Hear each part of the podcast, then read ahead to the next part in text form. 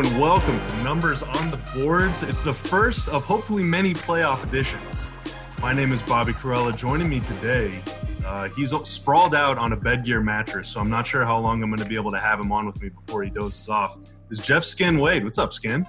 Hello, Boberto. I am uh, so comfortable right now. God, this is amazing as we head into the playoffs. You got to rest up, get your energy, yeah. man. You got to yeah. save it now, conserve it so that it can fuel you to a series win against yeah, Kawhi, I, Paul I, uh, George, and the Clippers. Yeah, I feel like uh, I don't. Uh, well, I'm sure we'll talk Dame at some point, but Dame was physically exhausted last night after what he did. So I figure this is a good situation with the game not starting until Monday and KP resting against Phoenix and Luka not playing in the second half.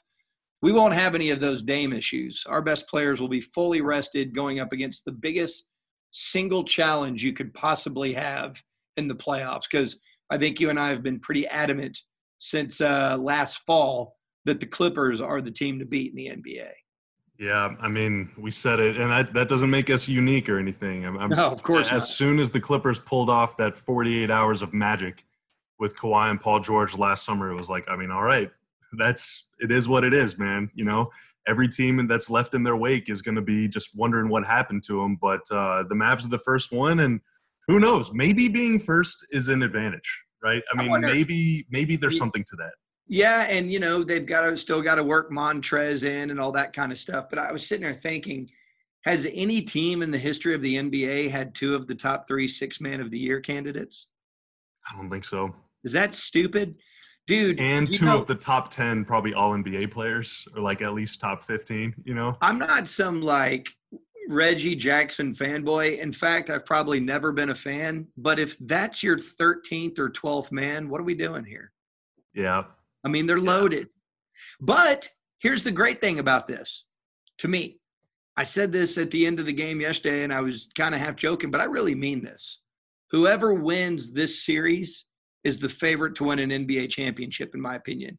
Because if the Mavericks beat the Clippers, they ain't gonna be stopped. They they just took out the best team in the NBA, and that means it's because Luka and KP are bona fide, certified, playoff ready, and that would be extra special. You know what's funny is that I told Eddie that the same exact thing. This was like a week and a half ago on uh, on his and Dwayne's podcast, Senior Old Boys, which you should check out if you haven't listened to it. What a great uh, name! you know, we were staring down the name or the the the series, and uh, they were like, "Yeah, it's gonna be really tough. You want to avoid the Clippers." And I was like, "You know what? If the Mavs and the Clippers play, the winner comes out of the West." Yes. And I don't really feel like that's outrageous. Right? I don't either. I don't either because if, you know if you we've talked about this matchups and all that stuff. They're the single worst matchup for the Mavericks. Now that's not unique. They're probably the single worst matchup for most teams. But the point being is that if you get through that, oh man, that means you did something special. And that means, barring injury, your confidence is that you're currently playing better basketball than anybody in the world. Yeah. Yeah. Dude, they just beat Milwaukee at full strength. Lakers are fiddle farting around. They haven't done anything impressive. And I'm still not sure that the Lakers roster, I mean, they got two brilliant players. And Anthony Davis, this is, I look at this as this is Anthony Davis's first really big stage because he's done some stuff in New Orleans, some playoff stuff, but it's there's never going to be anything like this up to this point since really Kentucky, right? So, yep. uh, you know, I wouldn't be surprised if he goes out there and establishes himself as a bona fide, legit. Hey, man, I'm I'm a top three player in the world. Why didn't people talk about me like that? That that wouldn't surprise anybody. But um, I haven't I haven't broken it down. But I'm yesterday. Followill said that Kawhi already has over hundred career playoff games. And he's like 25. Does does uh do the oh Mavericks oh have that combined on their roster? JJ's got 40 something, Courtney Lee's got 50, and I doubt either one of those guys are going to log a whole lot of minutes in this series. Yeah. And Dwight has been to the playoffs twice, has appeared probably in like two games. Tim Kawhi has played in one series. Yeah, Kawhi might have more playoff games than the entire roster. Yeah, certainly more playoff minutes. That's oh, without a doubt. Beyond without doubt. Yeah. And that's just one guy. And now Paul yep. George has been there every year of his career, I think. Yep. Uh, and, yeah. Uh, including at least once in the conference finals. Yeah, deep runs with Indiana. Um, And then you know, I, I, you know Lou was on some mediocre Atlanta teams and things like that, but he's been on some good teams too. Lou, this isn't Lou's first party. Yeah, so, and Marcus Morris, I think, was with the Celtics as they made a couple runs. I want to say. Yeah, and then their coach, uh, you know, is one of the best coaches in the world. So, dude, this they're they're that team is built to go win a championship. And you know, we we talked about this. The Mavericks, quite frankly, uh, kind of almost sealed their fate when they gave up a seven point lead in 45 seconds to the Rockets. It pretty much sealed their fate, but that's okay. There's this is all house money. There's nothing wrong with any of this. And quite frankly, for Luka and KP's first playoff experience to be going against Kawhi and Paul George, I don't see anything wrong with that whatsoever. I think that's kind of cool, actually. What's crazy about the whole, just the whole bubble thing is after Houston, I was convinced they're going to be seventh place. And then going into the game against Portland, they had like a pretty realistic chance to move up to fifth because, and now this is assuming a lot. You got to beat yeah. Portland and Phoenix, two of the hottest teams in the NBA, and other teams have to lose. But Utah and OKC were like engaged in a tank fest because neither of those teams wants to play Houston. And Dallas is like, I mean, we will. You know, it's not that bad of a matchup for us. And so there was a realistic chance. And then Dame happened. And you mentioned him earlier how he was exhausted after the last game when he he only scored I think 42 right. in that game, which right. is like a, a, pretty poor night for him given that he was averaged 55 in the two games before that. But uh, dude, he just went supernova, made every single one of his free throws hit a three pointer from 30 plus feet that hit the heel of the rim and bounced up another 30 feet in the air and then just fell in through the net with a minute left. You know, so when some guys like Dame and we've seen Dirk do it, Kawhi did it last year, when they channel the power of the basketball gods uh, for 48 minutes, mm-hmm. there's almost nothing you can do to stop them. And so it kind of took like a, t- a titanic performance for the ages to keep the Mavs from potentially moving up, and yet here we are. And so it's kind of one of these things where like the season is a roller coaster, but this eight games in particular, my God, man. I mean, you lose to the Suns, you beat the Bucks, and then Dame does that to you. It's just like you're getting hit from all all types of directions, and my heart just like cannot keep up with the whole thing. It's pretty good pretty good stand in for the playoffs for, for what to expect for the next two weeks. Yes, the Mavericks in three consecutive games, I guess it was, played teams that were playing playoff basketball for the most part, right? Um, the way that I uh, also look at the the Dame, because the Mavericks could have won that game despite Dame going for 60, right? But and, and I know there is I was frustrated with some of the calls, but the way that I look at, at that is you know, let's say the the refs gave him half as many trips to the free throw line. All right, he got you for 50. I mean, what did he have? 18 free throws, I think it was. Made so every take, one. I mean, so take, take away his free one. throws and he got you for 40. I mean, that was stupid. And that was MVP ish.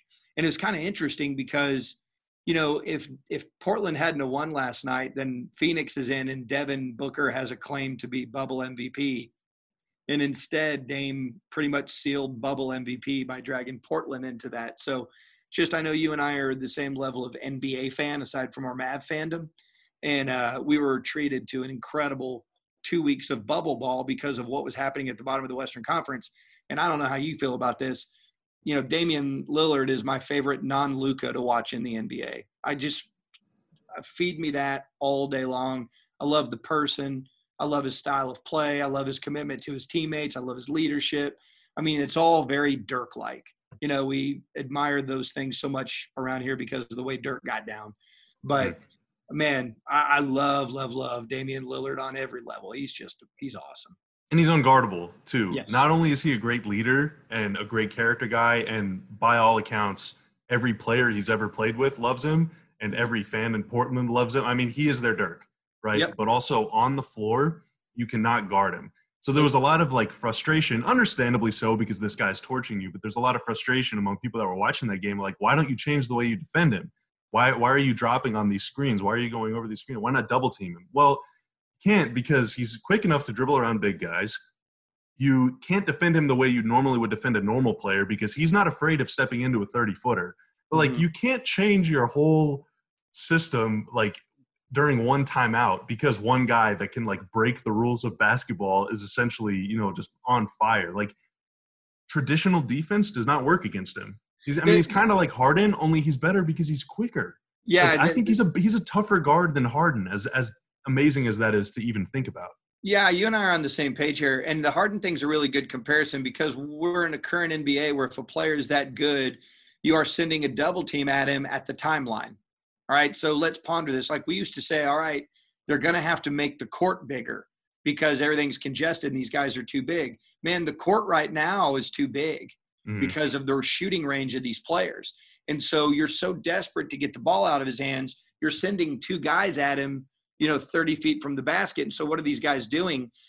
You're sending these shooters to opposite corners, and we're basically the the ball handler, whether it's Dame or Harden or whatever, is 45 feet from the basket, deciding how he's going to pick you apart for a wide open shot. So we are in the we are in smack dab in the era of spacing and shooting, and these ball handling maestro conductors, whether it's Harden or Dame. I saw Devin Booker do it a little bit in the last game, or the mighty Luka Doncic. They're making decisions 45 feet from the basket now, and it is a new era of incredible basketball. Yeah. Imagine how tilted Milwaukee fans were whenever Luka was doing what he was doing to them. But Yeah, there's just a thing these players are so good and the court is so big and the spacing is so immaculate that when these guys get going you just gotta you gotta hope that they miss basically Yeah. but even gravity was on Dame's side in that game and so it's just one of those things it was it was incredible to watch unfortunately it happened to the Mavs but so it is but uh, that brings us to the Clippers yep, and so here's a little here's a little tidbit about this year's Mavs team. Of course, they went 0 and 3 against the Clippers. This Mavs team, number one offense in NBA history. Now it is official 115.9 points per 100 possessions. And whenever you have a good offense, a great offense, like a historically good offense, you're going to be in every game, basically, because you're going to be able to you're going to be able to score your way out of a deficit. Dallas lost two games this year by more than 15 points. Both of them were to Phoenix. That's right. so Well, Phoenix stupid. is out of the and and that's an amazing stat, by the way. Yes. Only two losses by more than 15. Boston's the only team that had fewer. They had one. Now they lost three games by exactly 15 points. Two of those were to the Clippers. Mhm. And so if you're like if you're power ranking the Mavs as nemesis this year, Devin Booker's number one and Kawhi and Yep. Paul George are number two. And now you're staring those guys down in the playoffs. Can I can I give you team. a quick out? Let me let me give you a quick outlier for context on what you're saying about Devin Booker. Okay. I think that those two two of those games and the ones we're talking about are skewed, and here's the reason.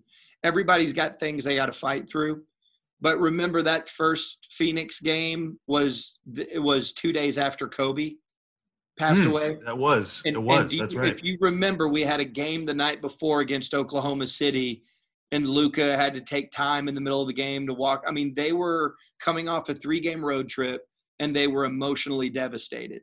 And so that Phoenix game was over two minutes into the game.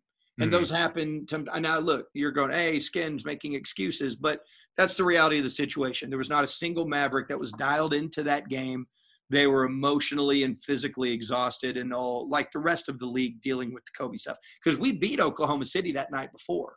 Yep. Right. And OKC was in many ways kind of the same thing. Every, Exactly. everything was flat. Every, Right. Everything So- was weird. So that's one outlier. And then if we want to talk about playing Phoenix without Porzingis and without Luka playing in the second half, Yeah. that's another one. Now I'm not saying Phoenix has been a beating for whatever. I mean, going back last year even, right? But I think that the difference in what we're talking about with the the Phoenix uh, Suns and the Los Angeles Clippers is one was circumstantial, and the other one is like, oh my God, these guys are really good. Yeah, absolutely. I mean, there's nothing, there's nothing like illegitimate about the way that the Clippers beat the Mavs in those two right, games. right, right, and right, right. frankly, one of those losses was in November, and that game was not even as competitive as the final score. Now, Right. I would also contend that the other 15 point loss, which came this week in the bubble, was much more competitive than the final score. It was tied six with minutes six minutes left. Yeah. Yeah, And then absolutely. the Mavs' other game against the Clippers this year, Paul George may not have played in that game. I don't remember much about it. But that was also Porzingis' first game back from injury and the day that uh, Dwight Powell ruptured his Achilles. But Dallas was in that game at the very end, down three with like 10 seconds left. And uh, Lucas swung it to Hardaway on the wing, and Hardaway missed a three to tie the game with whatever, five seconds left. And so it was very competitive. So, you know, the, the level of competition between them has been relatively balanced. I mean, as balanced as you can be against a title favorite. Mhm. Um, but still, needless to say, going into this series, it's against a team that kind of has your number. At the same time, you have the best offense ever. And so you can simply outscore them if they just kind of aren't 100%. Um, so I, I, where where is your mind at either X's and O's wise or spiritually as we head into this first of hopefully many series? So the, there's certain things that people always say in evaluating a basketball game that are so cliched, but man, it's so incredibly true. If you turn the ball over above your normal rate against the Clippers, you do not have a chance because this team gets turnovers and then this team gets to the free throw line. And for whatever reason, maybe it'll go down in the playoffs, but the bubble is full of fouls. And so if you're turning the ball over and fouling those guys in transition, you're going to be looking at a 12 point deficit to start the or midway through the second. And then it just feels like remember those games you used to play against the Grizzlies where if they got up by nine, it felt like you were down 18. Yeah. You know, as good as this offense is, we're about to see a level of ass kicking uh, physically that we have not seen this year. And Patrick Beverley and Kawhi Leonard and Paul George and even at some chances Morris, they're going to go beat Luka up.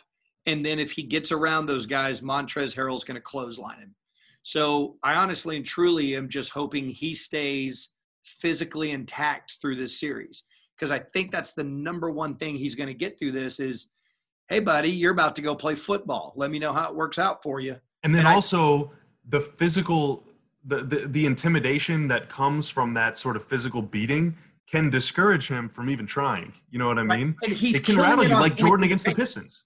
Yes, he's killing it on points in the paint. I mean, it's just extraordinary. You know, he's up there with I think the Greek Freak, Anthony Davis, and Rudy Gobert for field goal percentage there in the paint restricted area. Yeah. Think about that. That's He's number one in drives in the league too. Yes. So what happens when you get the crap kicked out of you is you stop going in there. And so then you're taking away a huge part of the Mavericks offense, right? Yeah. So that's the thing that's so interesting about how is he going to figure out where he can boogie in these spaces where he's not getting beat up physically and I can already see Twitter and fan reaction now. There's going to be a lot of unhappy people. I mean, it's, but it's the way of the playoff world. Yeah, and Luka will be chief among them at many times. Luka will be chief among the unhappy people. Yeah, and you know what's going to happen while he's sitting there expressing his unhappiness? Five on four, going back the other way. Yeah, it's a it's going to he's going to age five years in this playoff series, win or lose. He's going right. to come out of this series a different person. And I, I don't want to like prescribe old narratives and everything, but like this is going to change his life, you know? It is. Dude, you just brought up Jordan, which is really great. So Jordan came into the league in 84. Yeah. And then the Bulls got to the finals the first time in 91. Is that right? 91, mm-hmm. 92. Yep. Right. Um, that's uh, some quick math from an old guy. That's seven seasons. This is Luka's second season. So, you know, I, am not trying to like bring anybody down or anything like this. You're playing with house money, everybody. Mavericks are not supposed to be there. They have won, I believe, Bobby, 57 games combined in the last two seasons. Okay, leading up to this year. So the two seasons leading up to this, they won 57 combined. This trajectory is hot and this trajectory is good there's not one bad thing coming out of this outside of the freak injury. So mm-hmm. no matter what, everybody, we're already ahead of the curve here.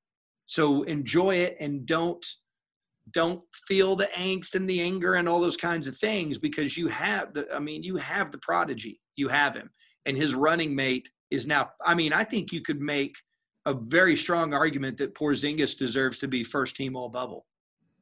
Yeah. He's, he was he was up in every single category except for three point percentage, which he was down 7% on that. And then in his final game, what do you go seven for nine or six for nine? Dude, he was smoking hot. Oh my god, smoking hot. So Dude, he is he is total beast mode right now. Peak unicorn, peak unicorn. Yeah, it's incredible. And in yeah. many ways, he's probably your most important player in this series if you want the Mavs to win. Yes, because absolutely. they don't have they got they got 30 answers for Luka. They got zero for Porzingis. I agree. In fact, if I'm them, I think I put Morris on Porzingis. Yeah, but then you're you're inviting him to just shoot right over him, you know. Yep. But they don't have any. Zubac is not fast enough to keep up with him. Dude, Porzingis was taking guys off the dribble and finishing Yes. at the rim like with his left hand. He now okay, so that's the thing is usually he goes left really well, but you'll see him pull up and shoot right.